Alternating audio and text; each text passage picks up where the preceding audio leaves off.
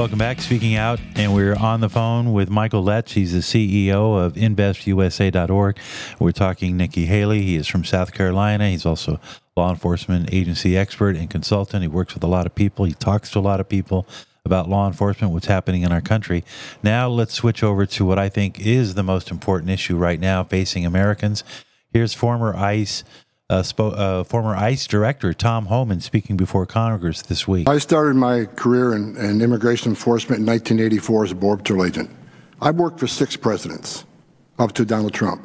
Every president I've ever worked for took some steps to secure the border because they understood you can't have national, strong national security if you don't have border security. And even President Obama gave me the Presidential Rank Award, highest award available. Because what was I doing at the time? I was, I was locating and deporting people that are in the country illegally. But President Biden is the first president in history of this nation that I know of who came in office and unsecured a border on purpose. So we went from the most secure border of my lifetime, and it's not my just my opinion. I've done this for 34 years. Anybody can go to cbp.gov, look at the data, and within months, we went from the most secure border to historic illegal immigration, numbers we've never seen before. And it's not because it's seasonal, it's not because of climate change, it's not because of Trump. This is by design. It's a shell game. They move people, they move thousands to the port of entry so they can claim less illegal entries between the port of entries, but it's failed. Because November, December, we saw record amounts of crossings on the border, over 300,000.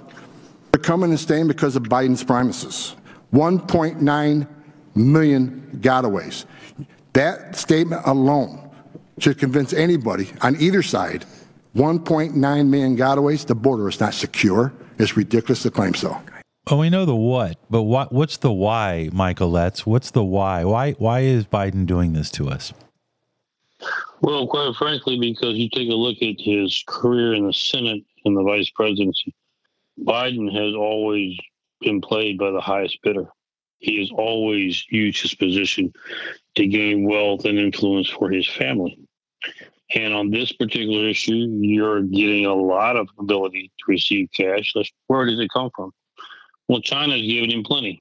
Is China why is China giving him so much? China benefits by the open border tremendously. Remember, China is the one that manufactures all the chemicals to be able to utilize to make fentanyl. So they have a partnership with the drug cartels. They provide the chemicals. Cartels provide the method of getting it across the border and getting it distributed. Can't do that if the borders are closed. So Biden's benefiting tremendously from China. Biden's benefiting from Afghanistan, Ukraine, and others. You say, why is that? Where do you think all the uh, plants to make the chemicals come from? So it's a vast network, and he, first of all, is benefiting tremendously.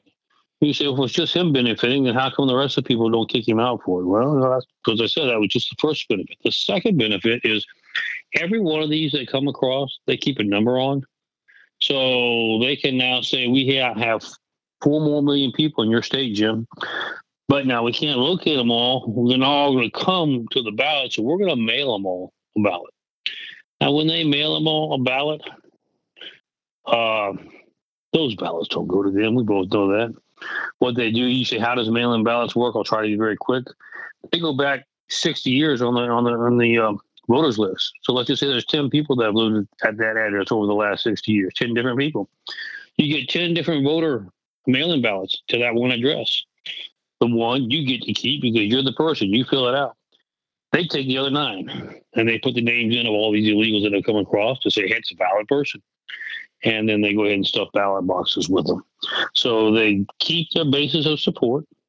They've got finances coming in and they're building a base. They want to try to quote unquote make it legit down the road. They're building a base, all these illegal immigrants that they are filling out the mail in ballots for.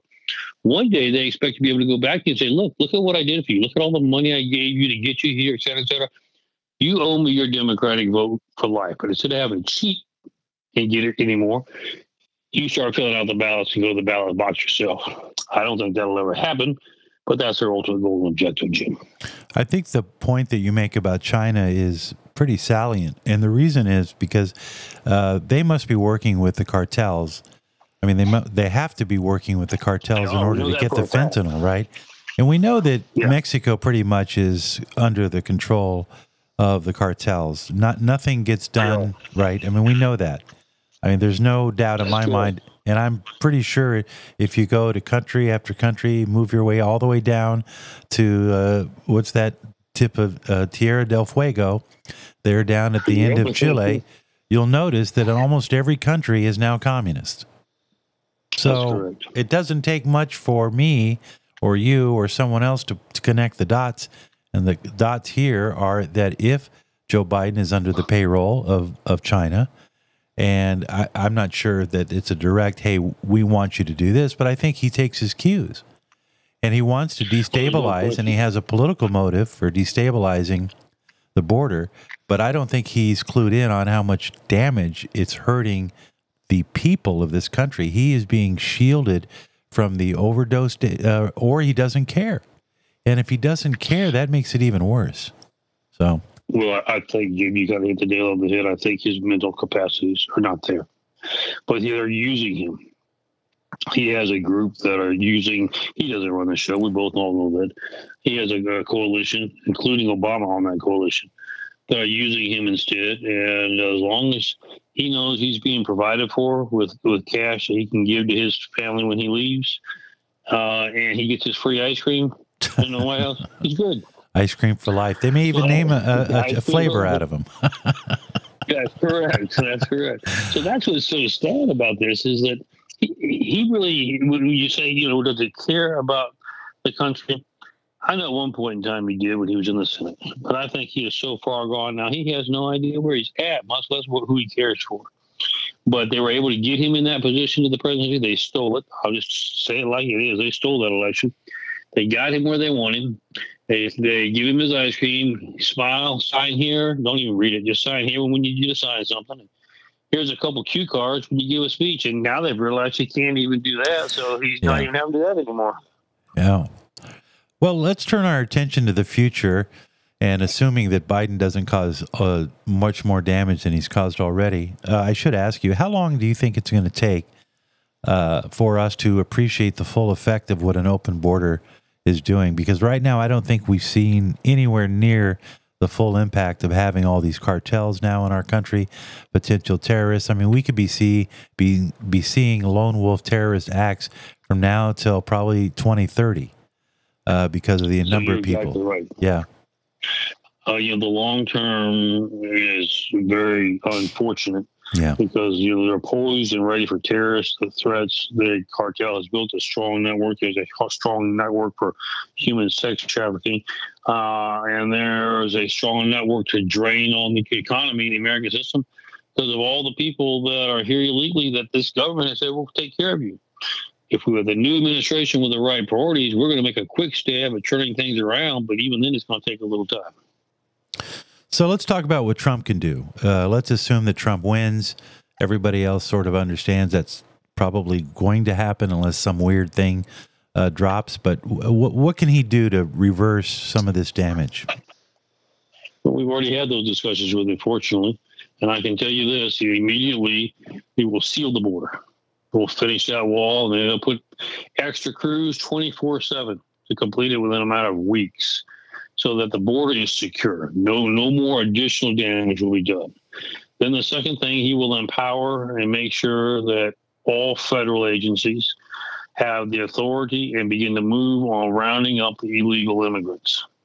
He will also engage the military uh, to be of assistance because that's a mammoth task. We're talking about 10 to 20 million people, Jim. hmm A lot of people to round up. Now, here's here here are some of the factors we don't know as we proceed with that particular policy.